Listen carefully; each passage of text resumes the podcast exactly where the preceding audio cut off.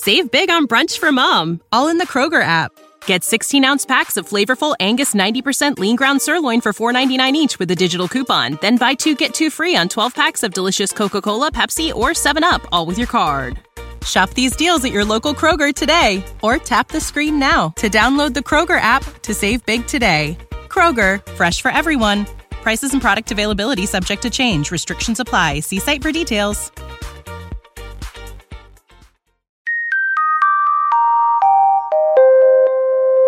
You are listening to the One Good Scare podcast with Natalie Zamora and Max Mallow.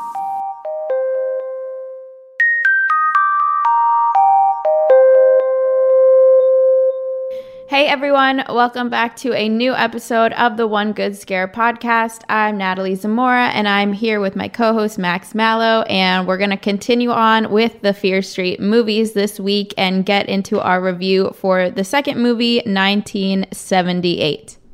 Yes, and this is a special episode because we're together in the office for the first time. First time since COVID. Um, kind of weird, but also kind of awesome considering that this is the first time we've recorded the podcast together. And we're excited to talk about part two. We both enjoyed part two a lot more than part one. And of course, part three came out today, the, the day the podcast episode will be released. And that will be reviewed last week. And then that'll be the end of the trilogy. And we can move on to, I think, True Blood for the summer, right? Yeah. Yep, I'm excited to move on to True Blood, but these movies are really awesome, so I'm just as excited to get into uh, the second movie. So before we do that, we do have to shout out um, our quick sponsor here. So, you know, summer is here. Our friends at Manscaped have your hairy bodies covered. They just launched their fourth generation performance package, which includes the Lawnmower 4.0.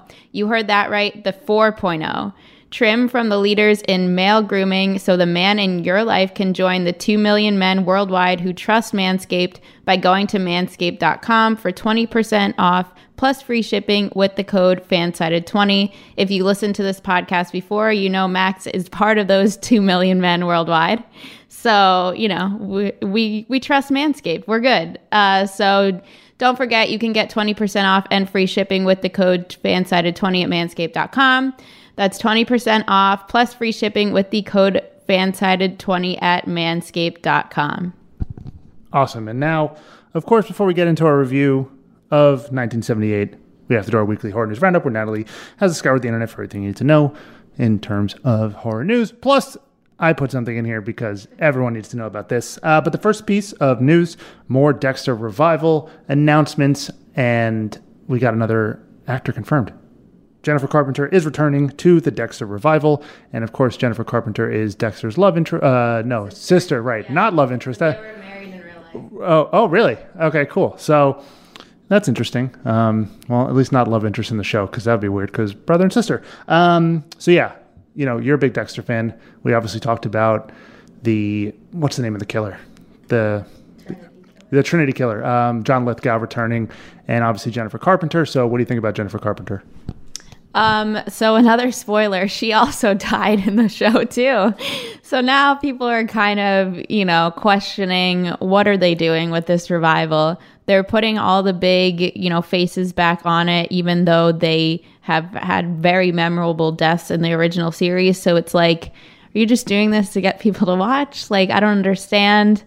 Um, so yeah, they're not going to be returning in big roles, I'm assuming, but I guess just to kind of get people to watch, they're like, yep, Deb is returning somehow, some way. And I guess maybe that'll get people to watch as well, just to see like, how is she going to return? Because I'm curious, but I'm not too optimistic that it'll be anything good. Yeah, and of course, like how early does she die in this in the show? Like pretty like midway, later on. Later on? Yeah. Okay, so yeah, I wonder if they're just going to like rewrite the ending of the show and just do something completely different from a point onwards, or if it's just going to pick up right after the finale ended. Because I know people weren't happy with the finale, but if both of these returnees in uh, Lithgow and Carpenter are both like flashbacks, that'll be pretty pretty lame for all those Dexter fans out there. But moving on now, a piece of news for those who might have missed this movie uh, because it came out kind of when vaccine rollout started to really ramp up. Uh, but it's a movie that was highly anticipated, a movie Natalie saw in theaters. That was the first one back, right? Yeah. And she loved it. Uh, and that is A Quiet Place True, uh, too, which is now streaming on Paramount Plus. So if you didn't go to a theater for whatever reasons, um, you can now stream it on your internet, uh, which is awesome because I haven't seen it yet. I need to see it. It's got amazing reviews, which is rare for a sequel to a movie that many considered was going to be a one off, but Emily Blunt is apparently amazing in it once again. Um, your boy is in it, who you absolutely love. And I don't want to get into spoilers, but you you love this movie. Yeah. Yeah, I really liked it. I added this to the list just to remind Max that he needs to watch it. And uh, we we could have done a review if if you know it came to streaming service along with theaters. But yeah, I saw it in theaters. It was so awesome. Really, really great movie. I loved it. So everyone watch it. I'm sure you can get a free trial for Paramount Plus if you don't want to actually uh, have a subscription. But yeah, definitely would recommend it. For sure. Now, if this sounds weird, by the way, we are recording on one microphone. We're passing it back and forth. So if anything sounds weird, um, it's understandable, but you know, it's still fun to be recording this in person together. Uh, and then the last piece of news, which is something I had to throw in there, and I forced Natalie to listen and watch this. Um, Ice Nine Kills, one of my favorite metal bands, uh, has announced their next album, which is going to be called The Silver Scream 2 Welcome to Horrorwood. Now, for people who aren't you know too knowledgeable in metal or that's not their, their type of music, um, Ice Nine Kills has uh, a long history of being horror fans, with two albums ago, Every Trick in the Book being based after famous horror literature and the, the likes of Jekyll and Hyde and Dracula. And then they released an album three years ago now, I believe, in 20 or is it 2019? I can't remember, but it was called The Silver Scream. And the whole concept of the album was songs based off of horror movies, which, as a huge metal fan and a huge horror buff, I was like, this is awesome. And I have a signed poster from the band of the album. I went to like five or six shows f- for that entire tour, and I absolutely loved it. Um, I also met him at Warped Tour once. That was cool. I'm going to be 28 this year, but I still act like I'm a 17 year old child. Totally fine. Um, so, yeah, the new album is called The Silver Scream 2 Welcome to Horrorwood. It is very much a sequel to the last album. And some people were saying it might be the, the title might be an ode to Goosebumps because Horrorland was a, a popular Goosebumps uh, like sub series, I believe, and of course Horrorwood, Hollywood. That makes total sense.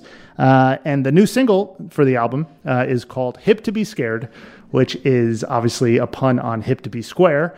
Huey Lewis and the News. If it's all connecting, it's a song about American Psycho. It's awesome. I made Natalie watch the video. I made her listen to it. She has put those emo days behind her. She's not totally into this type of music anymore, but give me your thoughts on it.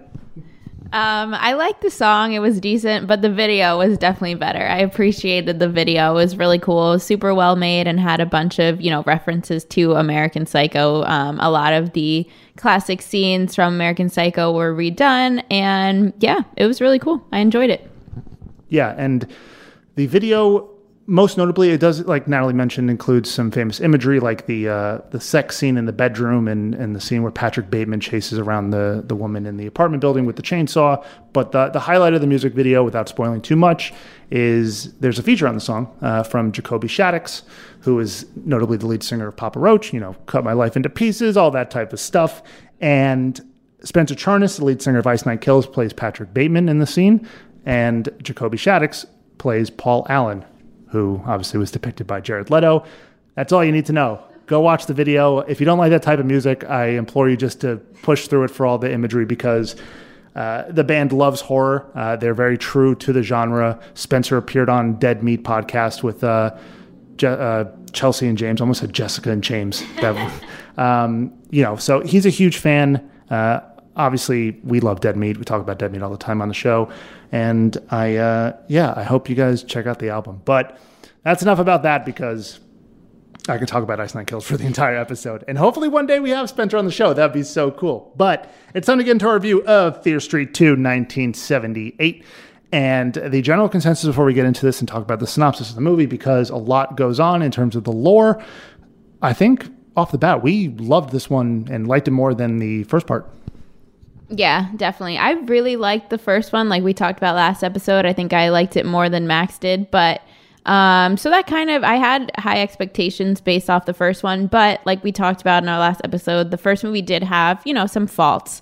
Um, and then going into this one, I mean, between the two timelines, I mean, 1994, that's the year I was born, 90s child, of course, but 1978, I always just grew up loving like 70s music, classic rock, and just kind of, you know, the aesthetic, if you will, of the 70s. So I was hyped for this one, and it definitely, it definitely delivered. I love this movie.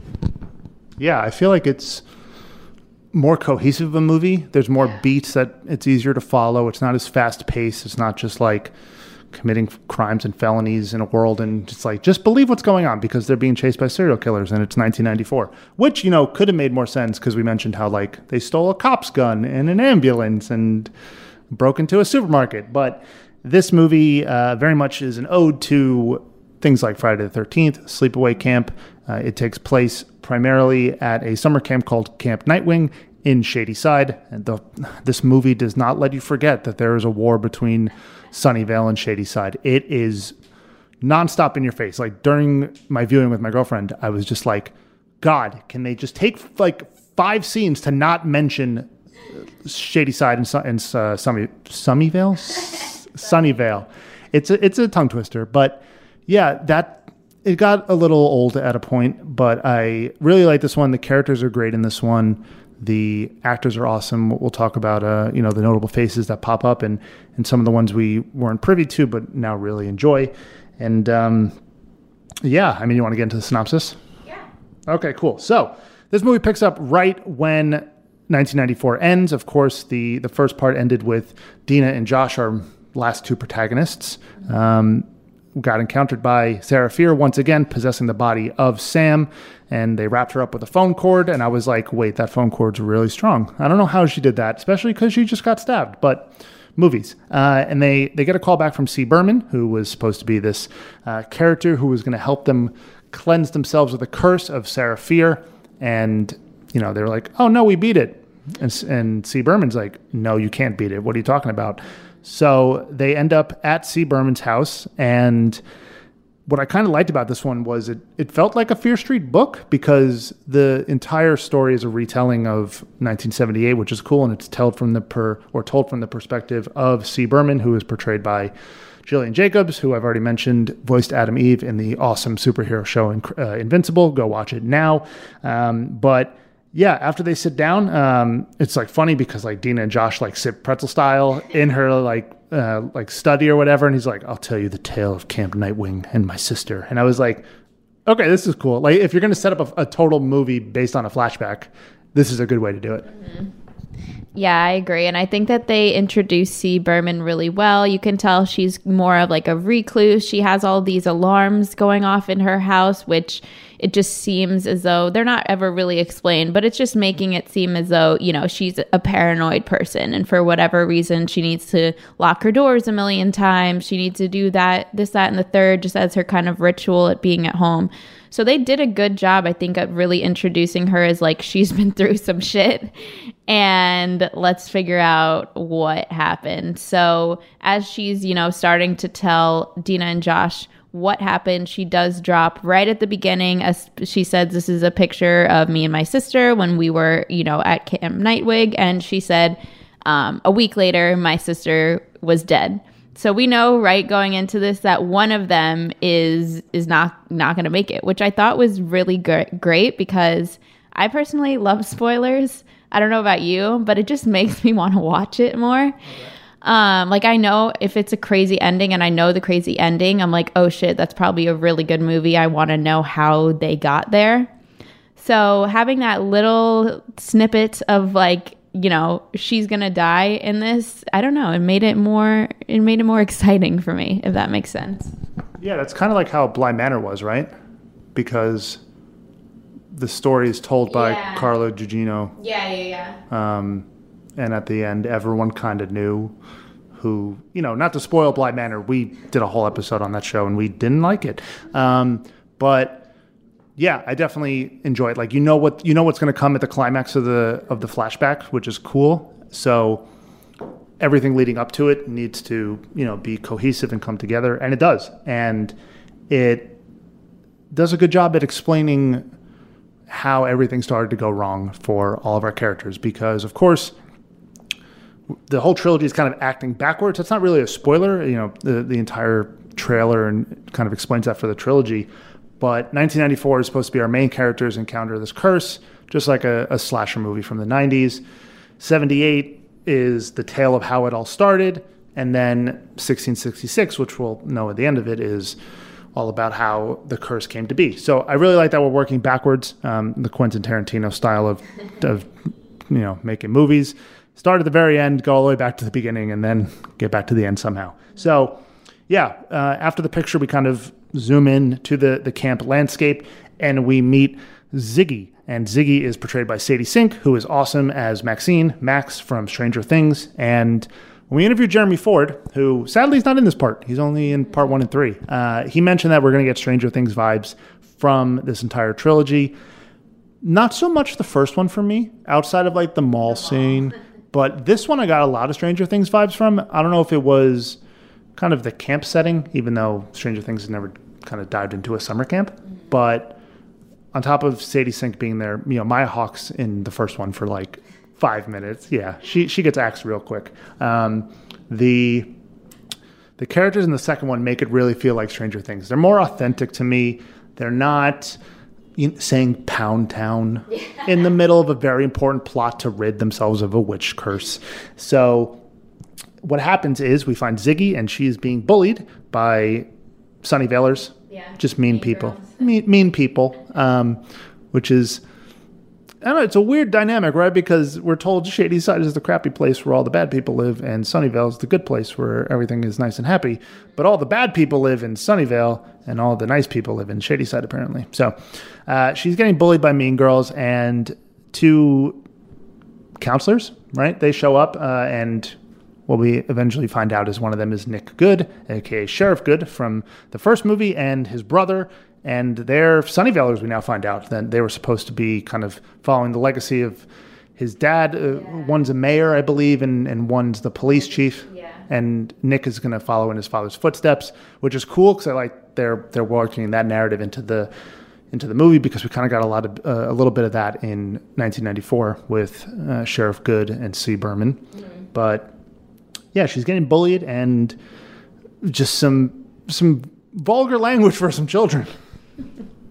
Yeah, and I I mean I love Sadie Sink from Stranger Things of course, but I think she did such a good job in this movie right off the bat just developing her character. She is kind of like Max in a way that she's very spunky and you know no bullshit. She doesn't care about being popular, all of that kind of stuff. So right off the bat I was like this is I love this character. I'm to be ride or die with her until the end. Like I absolutely loved her. So yeah, we get on one hand uh, Ziggy, and like I said, she's more of you know a tomboy. She doesn't you know no bullshit attitude is basically what she is. And then we meet Cindy, who is her older sister, who is the complete opposite. She's very much a good girl. She's cleaning the camp. Um, she walks in on her, you know, fellow camp counselors having sex, and she's disgusted, very disappointed. Um, so I think the first, however long that was, like 15 minutes of the movie, or once we're in 78, really set up like, all right, here's the two sisters. They're complete opposites. And obviously, we're going to have to see like one of them's going to die and one of them is going to live, obviously. So I think it did a really good job at kind of hyping up the story from there. Yeah, and I think something to hammer home about this part compared to the first one as well is that Dina and Josh, who we both really like as characters, um, the movie doesn't necessarily set up their motivations extremely well. It's forced into Dina was dating Sam, and then there's like a bit of subversion of if Sam is a boy or a girl. Um, and then Josh is just the nerd, the stereotypical nerd character, right? Uh, Dina's little brother. They're both awesome. Uh, Josh is by far my favorite character from the first movie. And I think you as well, right? You'd say Josh? Yeah, Yeah. I really like Dina too, but I, I really like Josh as well. Yeah.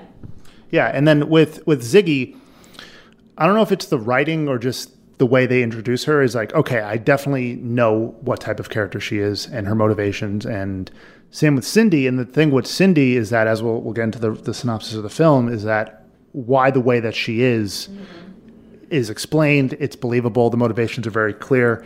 And I hope that in the final part, we get a little more for Dina and Josh to kind of bring their characters full circle because they've been, you know, the main characters of the of the trilogy. So I really hope that their characters get that justice in, in 1666. But yeah, the the camp is fun. You know, it definitely looks like a summer camp. Ki- kids are doing drugs. Um, particularly one character named Alice, who we meet, and her boyfriend Tommy.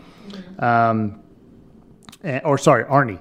Tommy. Yeah, Tommy is S- Cindy's boyfriend, who I got Robert Pattinson vibes from. I don't know why. My girlfriend said no. I don't know what you're talking about. Natalie indulged me a little bit, but um, Cindy and Tommy go to visit the infirmary where Alice, who we kind of assume right off the bat, but is later explained that they used to be best friends in Shady Side, but they're no longer pals. Alice kind of resents her, and she's kind of like the stoner character, stereotypical from horror movies. Same thing with Tommy or Arnie. God, Arnie and Tommy. That's annoying. Um, yeah, Alice and Arnie, uh, stoner characters, you know, having sex at camp, being stereotypical horror characters.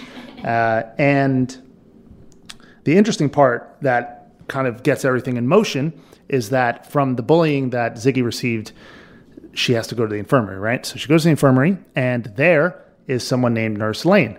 And immediately in my head, I was like, okay. But it clicks later on because Nurse Lane, you guys remember Ruby Lane from the first one, the connections are there. That is Ruby's mother. And Nurse Lane is a little cuckoo. She she flew over the cuckoo's nest once or twice, and she is obsessed with finding out what happened to her daughter, and that all connects to Sarah Fier. And outside of a, a weird interaction with Ziggy, uh, she goes from kind of being a little crazy to full blown crazy when Cindy and Tommy go to the infirmary, and out of nowhere, Nurse Lane just randomly attacks her boyfriend. Yeah, um, that was creepy. That was a good like first tense moment because I mean we had it in the beginning, the opening of 1978 with um, Ziggy being bullied and everything, but that's kind of you know that's that's kid stuff. As terrible as that is to say, this is full on like okay, this woman might be possessed. Um, she tells Tommy that he's gonna die that night, and of course, since we know what goes on in this town, we're immediately like, okay, he's gonna die that night. And of course, Tommy, you know, doesn't believe it. Um, Cindy is scared, but they're kind of just like, okay, she went crazy and no explanation needed on their end, except Cindy, who is a very much uh, a problem solver, was like, no, we need to figure out what happened to her. So let's take our first break and then we'll be right back and continue on with what happens next.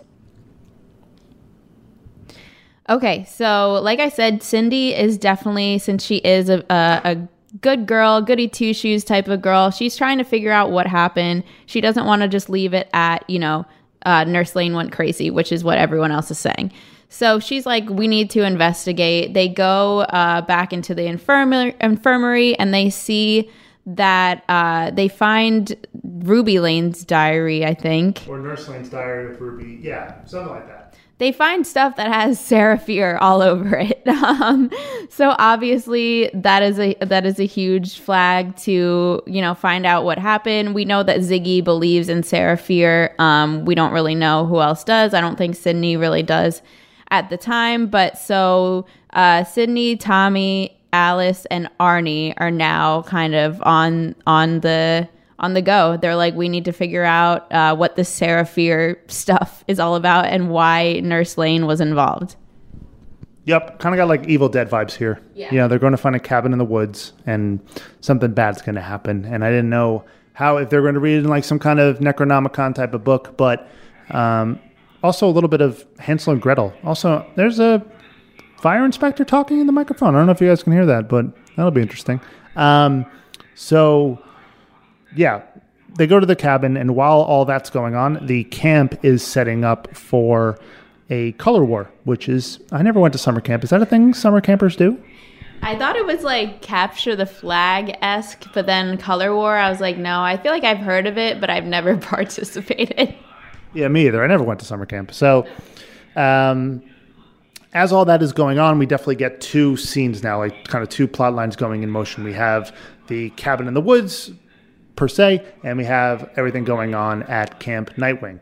And while uh, our characters are going towards the cabin in the woods, focusing on the camp specifically. Uh, we get more Ziggy action here now, a little more uh, character breakdown into who she is, and that mostly involves a uh, romance starting to bud with Nick. And this part is awesome because it lays out the groundwork for what's been going on in 1994. And both of them are really good. I totally believe it. Um, it's a good motivation piece for characters uh, at the camp, considering that, you know, right now there's not really much going on there. Like it's just a normal summer for all these people. But the movie does not let you forget that Sunnyvalers and Shady Shadysiders hate each other. Like, I just can't get over how much they mention that. It drives me nuts to a point because we're halfway through the second movie at this point, and they keep hammering home that both cities do not like each other. Uh, it is consistent, but it's annoying. Um, so part of it, in terms of them connecting, revolves around getting back at one of the mean girls who uh, bullies Ziggy, and you know she was kind of plotting like a a Carrie type of prank with with pig's blood or something or paint, and Nick is like, "Nah, that doesn't work. Do something else." And it turns out that she does a bucket full of nasty bugs, and there's a lot of bugs. And I looked away because I hate bugs, but the weird this was like the weirdest part of the movie for me because they go to Ziggy's cabin, the the mean girls, yeah. and they just like write awful stuff on her wall. And I don't know if it's because like they wanted to just make it seem outlandish and just like out of place, but like they wrote like Ziggy is a witch bitch because the whole thing is that she's possessed by Sarah Fier for being a tomboy or something yeah. like that. And they some like a part of my language, of course but she's like Ziggy sucks dicks in hell or something like that. Yeah. It was really terrible, and it was weird, but I also liked it because it really drilled like home that Ziggy has no friends here. Her sister is, you know, against her essentially because Ziggy is, you know, she's she's not like a rebel per se, but you know, she's not a rule follower like her sister. And Nick is really the only person that gives her like time of day and is nice to her. And I loved how there was even a part, you know, when Nick is trying to hang out with her and she's like, You like Stephen King? Like, you wouldn't like Stephen King. And he's like, Oh, I read all of his books. And so it was a cute moment where I feel like she could trust someone. And that, that was nice for me. Yeah. And we kind of get a parallel here, too, between Dina and Sam. You have the, the Shadysider dating the sunny Sunnyvaler, and now mm-hmm. kind of the same action here, a little bit of love interest.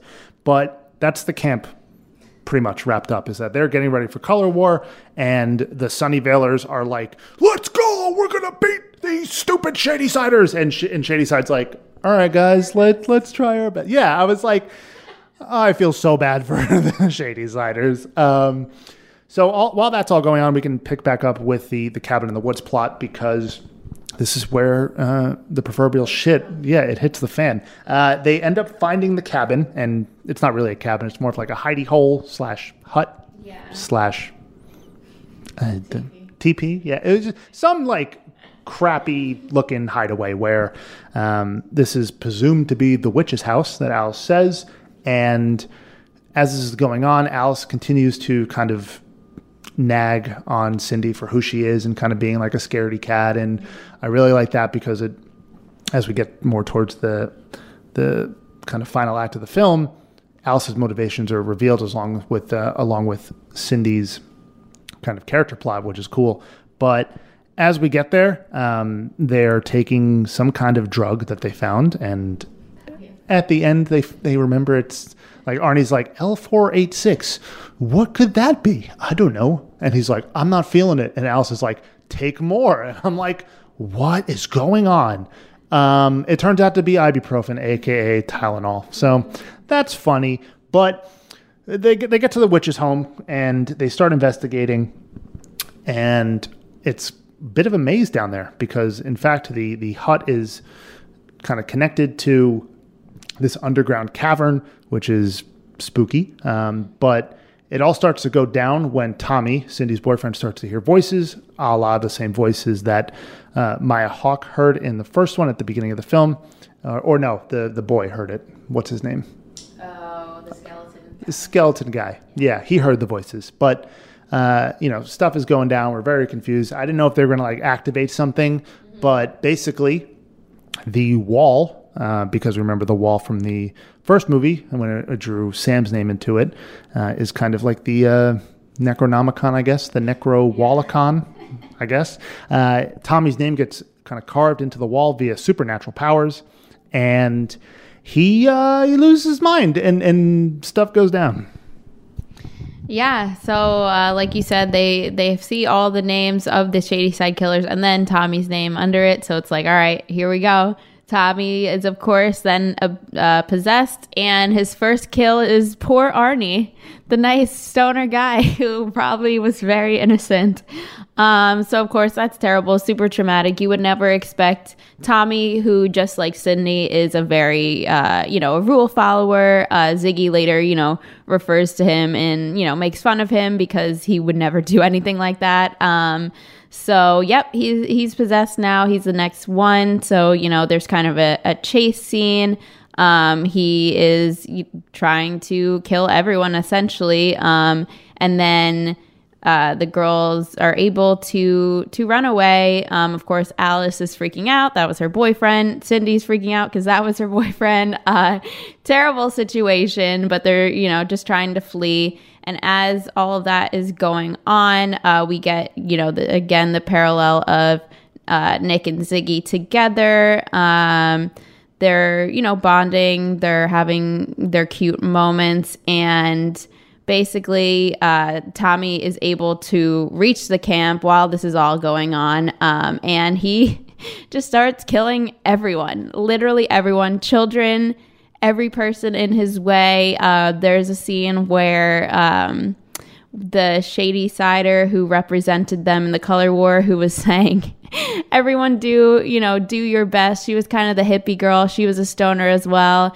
And there was a funny part earlier on where she said she wanted to hook up with the the Sunnyvaler a jock. Um, and so eventually they do. And right after they stop having sex uh, tommy comes out axes her right up. Um, so this movie, now that you know the murders are starting to happen, it does not slow down at all. And this movie definitely has more kills than part one. Yeah, and this part is definitely paced better too in mm-hmm. terms of the kills. It ramps up, and then once it gets to that top and kind of roller coasters down, like you mentioned, it doesn't stop, and it's awesome. Uh, the the kills kind of like shocked me a little bit because I was like, is he going to go to camp and just kill a bunch of children? And he does. And like the ages aren't specifically defined, but it's summer camp. You can imagine there's a smorgasbord of ages going on. Um, and all while that is going on, Cindy and Alice are trapped in the cavern. And Alice, uh, her ankle breaks or she twists her leg or something, and she's kind of uh, immobile now. So they're trying to figure their way out of there while Tommy is running rampant and just killing people. All while doing so, um, we get more background on Sarah Fier and what's going on in the cavern because in the journal that they found in the infirmary, it turns out that the kind of like witch's mark slash like pentagram type of yeah. diagram, something like that, uh, in fact, is a maze uh, and a map of the cavern that they're in, and they start to uh, trying to figure their way out of there, which is awesome. And we also kind of get more bonding between Cindy and Alice, which is really, really cool. And what I just thought of, which is interesting, because you mentioned the parallel between Nick and Ziggy, right? The I wonder if there was like something like specifically designed when it came to like Cindy and Tommy being like the perfect couple of the movie, right? Mm-hmm. And like Ziggy being this outsider, and then when she meets Nick, her relationship starts to blossom a little bit, while Cindy's just deteriorates into yeah. my boyfriend is now a mass murderer. Um, also, you know, not to mention for those who've seen the first part, uh, Tommy is the axe man essentially um, because he's you know red flannel, got an axe, and there's a cool part that comes up later in the movie, but. This is uh, the origin story of one of the killers, which is cool, which I really, really liked. That on top of Ruby Lane has kind of explained everybody except for the creepy kid yeah. at the end, which is really creepy. I didn't know what that was all about. But yeah, Tommy's going on the mass murder spree. Uh, he ends up, like you mentioned, killing the uh, shady side team captain, I guess, of the color war. Yeah, Joan. Um, you know, having sex in a horror movie is a no-no. Just don't do it. You die. Uh, and all while doing so, Ziggy and Nick get to uh, hatch the plan to get back at the mean girl. She gets all of the, the bugs on her, and she was locked in an outhouse. And all while doing so, uh, you know, the killer's running rampant. Nick is like, hide, don't go anywhere, you know, protect yourself, we're getting out of here. And Ziggy's like, oh crap, I locked the girl in the bathroom. So she runs to the bathroom, and in there, a little bit of a, a, a tussle occurs. And in doing so, she ends up knocking her out, which is like, whoa, crazy. I didn't know Ziggy was super strong. Um, and then the guy can't remember the actor's name, but he's from the 2018 Halloween movie. Yeah. He's the, the best friend of The girl. the of Jamie Lee Curtis's granddaughter. Yeah. And he like loves tr- tries to kiss her in the part where he starts talking to the air before he gets Michael Myers. That I love that kid. Um, but he's also a uh, a camp member here. I think he's a counselor. Counselor, yeah. I don't know if he's a Shady Side or a Sunnyvale. I don't think it's explained. But um, he goes to investigate. He's like, "Hey, we're getting out of here." And then uh, Tommy shows up and he gets beheaded. Right? Yeah. he loses his head. And at this point, uh, kills are graphic. Arnie's death is super graphic, like multiple hacks to the face. Uh, we got a beheading. We got a uh, a girl in a nightgown getting absolutely destroyed by an axe. So the gore here is definitely uh, superseding the first one, and I really enjoyed it. Yeah, I agree. I think, you know, we were excited about the first one because of the bread slicer kill. That was obviously awesome, but that was just one kill. There were multiple, I think there were like six or seven, but none of them were, you know, that exciting. couple stabs, you know. Don't need to see it. Didn't do anything for me. But these are, yeah, incredibly bloody, incredibly graphic. Um, and you're on the edge of your seat the whole time. So it's just fun. Like, I really just enjoyed watching everything that was going on in this point. Um, and then, of course, while they're in kind of the outhouse, uh, it just coincidentally happens that Cindy and Alice under the ground are right where the outhouse is. They're screaming, you know, trying to help. Um, the camp counselor, who unfortunately gets killed by Tommy, he tries to help them. Uh, doesn't happen. So at least, you know, Ziggy was nervous about Cindy being alive. Cindy was nervous about Ziggy being alive. They know they're alive. They know they're okay. Um, so now they basically, you know, have to try to figure out how either how to stop Tommy or just how to to leave. And at this point, too, uh, just before uh, the camp counselors were kind of trying to get all the kids onto buses so they could leave.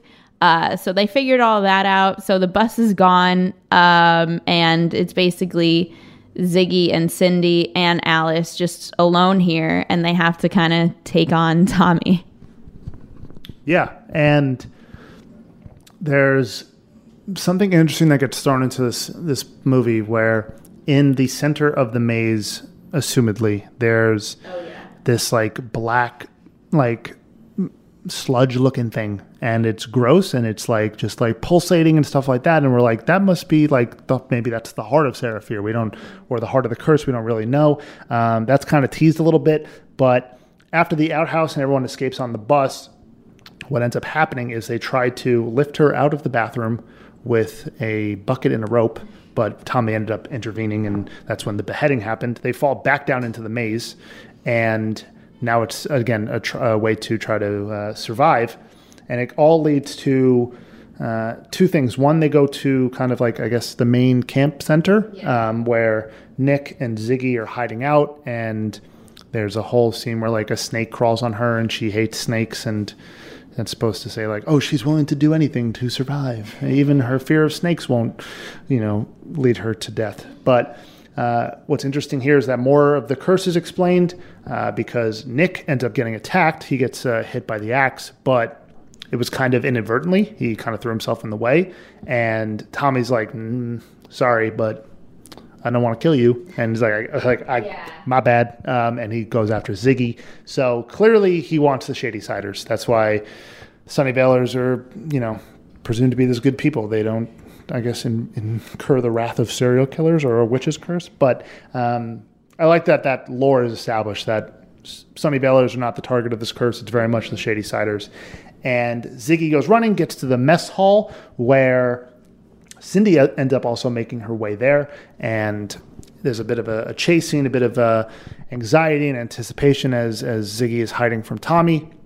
And as she kind of gets cornered, um, Cindy ends up busting through a, uh, a grate in the, uh, in the floor. She climbs out. She helps Tommy or helps uh, Ziggy, and she kills Tommy because, uh, you know, sometimes you got to kill your boyfriend when they're possessed by by witches. But what's really cool about this is that Alice also makes her way up to the mess hall, and they had a conversation on their way um, in the maze in the earlier part of the movie where she's like, "Could you kill your boyfriend?" And she's like, "I don't know. I've never killed anybody." And Alice is like, "I'd kill him in a heartbeat. He killed my boyfriend he's dying. And I'm like, oh, okay. Um, but that character, you know, uh, kind of progression uh, leads Cindy to end up having to kill Tommy, uh, which is cool. You know, it's a big revelation for her and a big moment.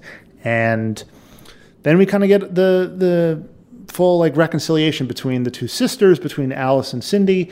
And a big part of the movie that, well, I don't want to say big part, but a, a, an important detail that's very much highlighted is Cindy's obsession with her polo shirt. She loves her striped shirt, and she's very upset when it gets dirtied, when it gets ripped.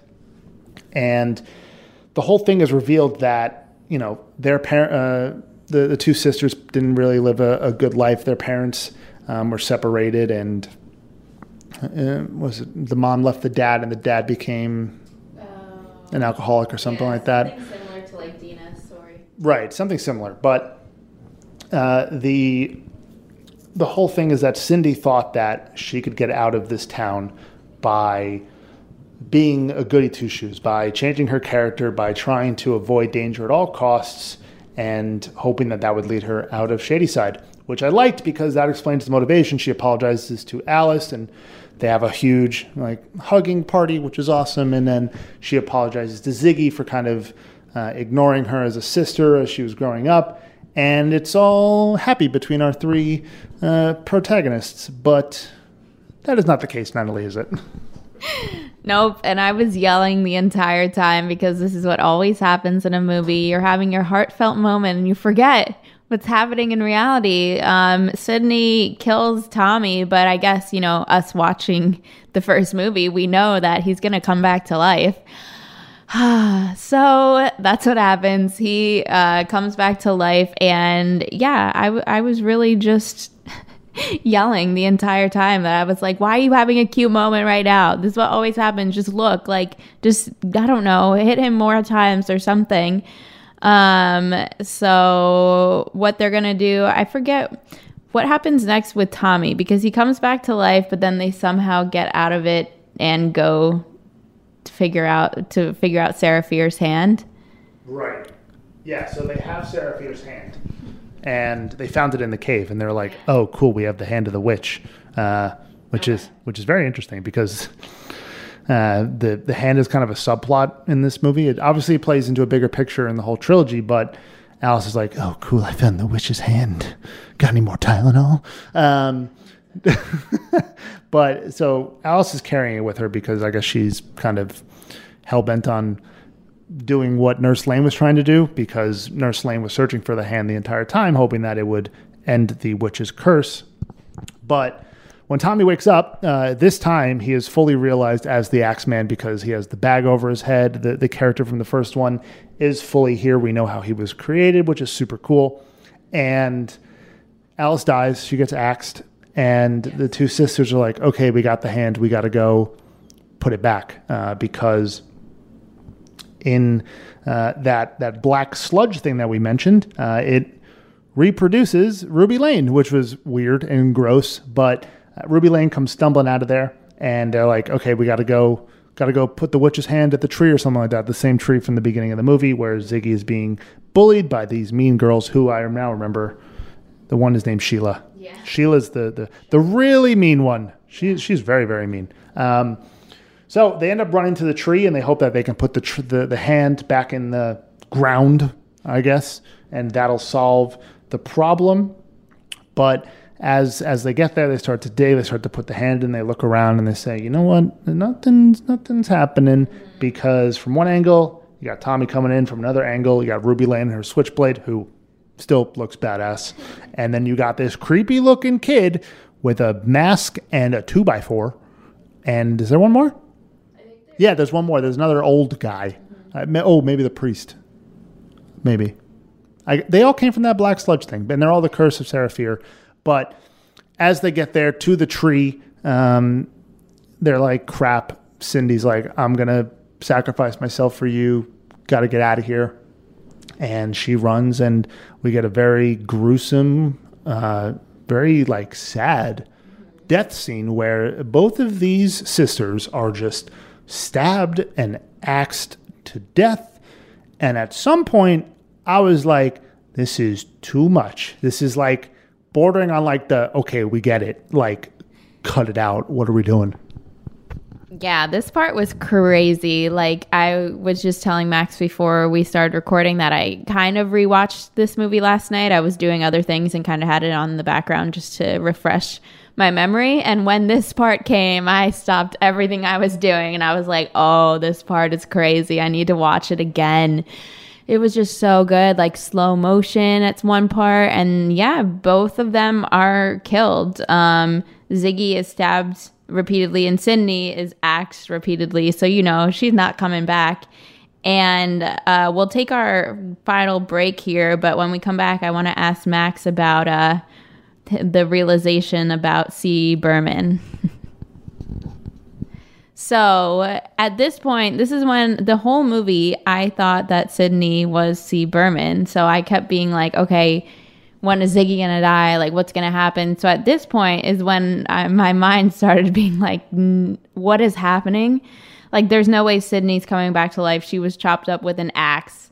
Whereas Ziggy, it's still not believable, but at least it was not an axe. So Max knew about the reveal before watching the movie, thanks to Wikipedia. Um, so what were what were your thoughts about their kind of identity at this point? You just knew the entire time that Cindy was C. Berman, or that Ziggy was C. Berman.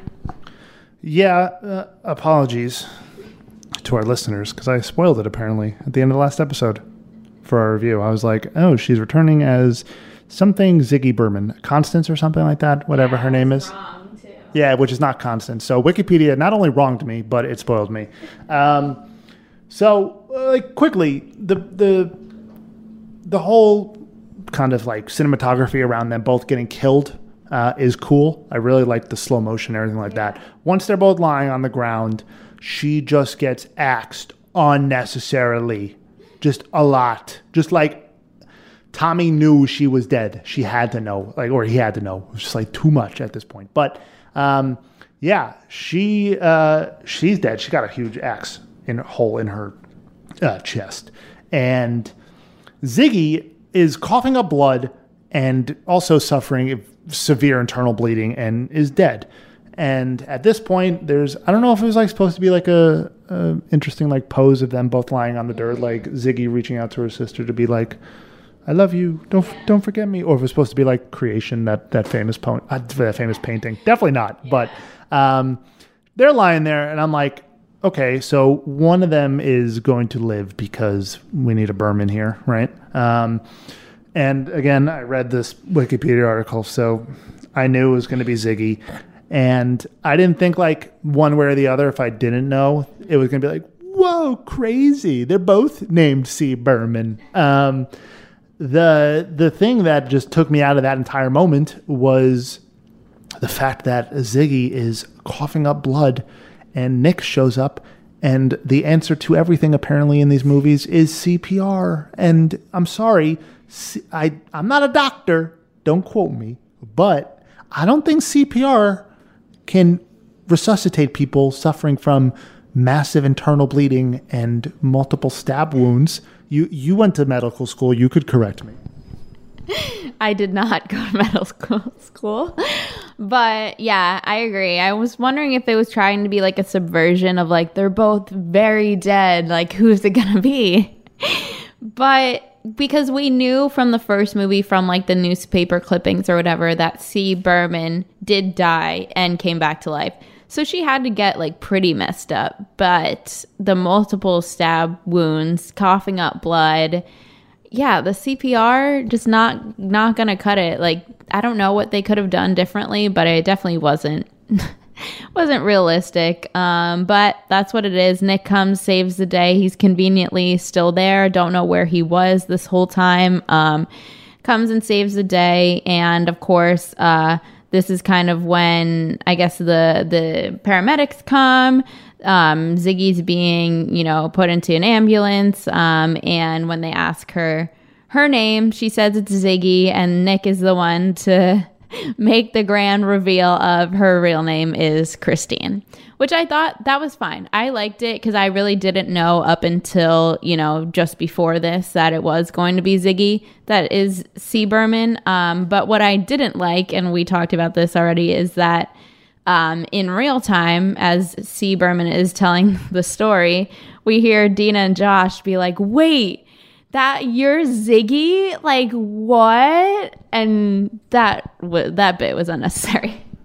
It was extremely unnecessary, and it was corny, and I didn't like that part. Um, I don't. I would not have had the same reaction. It sounds like you didn't have that same reaction. Like you were like, "Oh, okay, cool, I guess." Um, and I doubt there was like anything in the producers' room where they were like, "Okay, let's get two big stars from Stranger Things. And in the first one, we'll kill her off a la Drew Barrymore. And in the second one, we'll make you think she's dead, but then we're going to bring her back to life. Uh, I doubt that happened. But yeah, subversion aside, whatever. Uh, the other plot hole here is that why is Tommy extremely concerned with making sure that his, I guess, prey uh, or who that sound make that makes it sound really really creepy. But you know, his person that he's trying to kill is deader than dead, and the other ones are just like, yep, seems dead. Um, so that was weird. Because um, Ziggy is the one that Sarah is after at this point. Cindy was just like sacrificing, you know, like I'll stand in the way type of thing. Maybe because Tommy was a new henchman, he didn't have the brains. He didn't have the the strategy mapped up. he listened to the strategy and took minimal notes. No, I don't know. It made no sense. he read like the cliff notes on how to be a Sarah Fier killer. Oh man. Yeah, I don't know. Um, yeah, because Cindy or Christine, um, Ziggy, she started to bleed. She touched the hand and she saw Sarah Fier, so that was why her name got carved into the into the stone of the wall. Um, yeah, I don't know. And then yeah, Deena and Josh, who again, we're just like, please, writers, do better by these characters. and we knew already. Yeah, we knew. And it's just like, wait, you're C. Berman? Oh my god! And I'm like, dude, come on.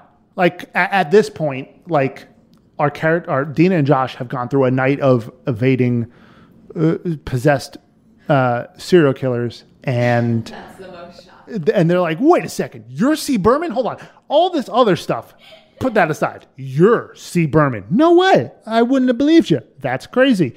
Um, but yeah, that's the end of Camp Nightwing. Um, very cool. The camp is awesome. And after we get transported back to uh, present day in 1999, uh, they're like, okay, well, you're C. Berman. What do we do now? And Deena is like, do you still have the hand? I'm going to go take care of business. And she ends up going back to the tree. And guess what? The tree is the same tree from 1978.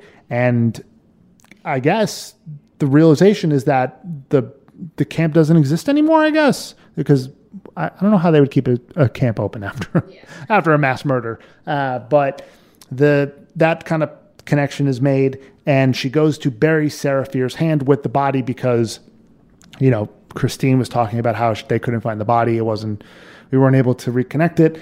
And Deena's like, oh, I found the body. I got this. Give me the hand. So she puts the hand in the grave, and in doing so, she gets teleported, uh, I guess, to some medieval town. Um, and it's not really medieval, but it's uh, 1666, as we know from the title of the, the final part of this trilogy. And she's kind of looking around. She doesn't really know what's going on. She looks in the reflection of the water and she sees Sarah Fier. But when we look at uh, you know, the person. It's it's Deena. So it seems that Deena is in Sarah Fier's body um, somehow, some way. At this point, okay, like I'm not going to be like, nah, that's stupid. I'm done. Uh, but yeah, that gives us the uh, the setup for the final part of the movie, and that is 1978 wrapped up all into one. Now, I know it sounds like we crapped on the end of the movie a lot, which we kind of did, but we did really, really enjoy this movie, and I'm interested to see what you give it out of 10 because I think you gave it a 6.5, the first one, right? No, I think I did. I think it was 7.5. Were you? Yeah. I don't remember. Uh, I criticized you for 0.5 something. Yeah. Um, but yeah, I think I gave it a seven, and you gave it a seven point five because you didn't want to give it an eight, which I said that's come on, seven point five is because you're scared to give it an eight. So yeah, we did enjoy that one, but this one I feel is a solid, solid eight. I really like this movie. Yeah, I would say eight as well. Um, I actually, I mean, even though there were parts that we called out about the ending, I really liked the ending. I also really liked how when we were introduced to C. Berman in the beginning of the movie, the song "The Man Who Sold the World" was playing, and then it replayed at the end. I thought it just like wrapped everything up together nicely, and it explained why C. Berman has all those alarms, why she locks her doors every two minutes or whatever it is, and is you know a recluse. So I thought I really, I did really like the ending, even though there were a few obvious parts that they could have taken out. Um, but yeah, I would say an eight. I really, really liked it. I liked it better than the first one. And I'm excited to watch the third movie. What do you want to get out of the third movie?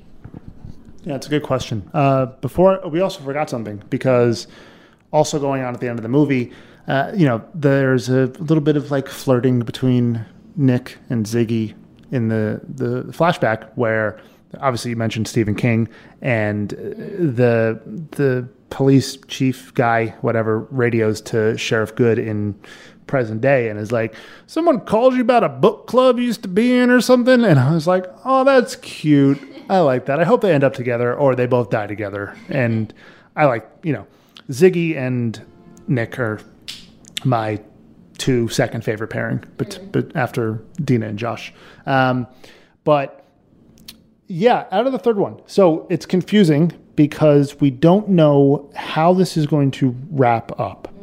Is it going to just be like a sole flashback, which I kind of hope it's not, because if we just do a whole plain flashback, we just did a whole flashback for a movie. I don't need another hour and 45 minutes of a flashback.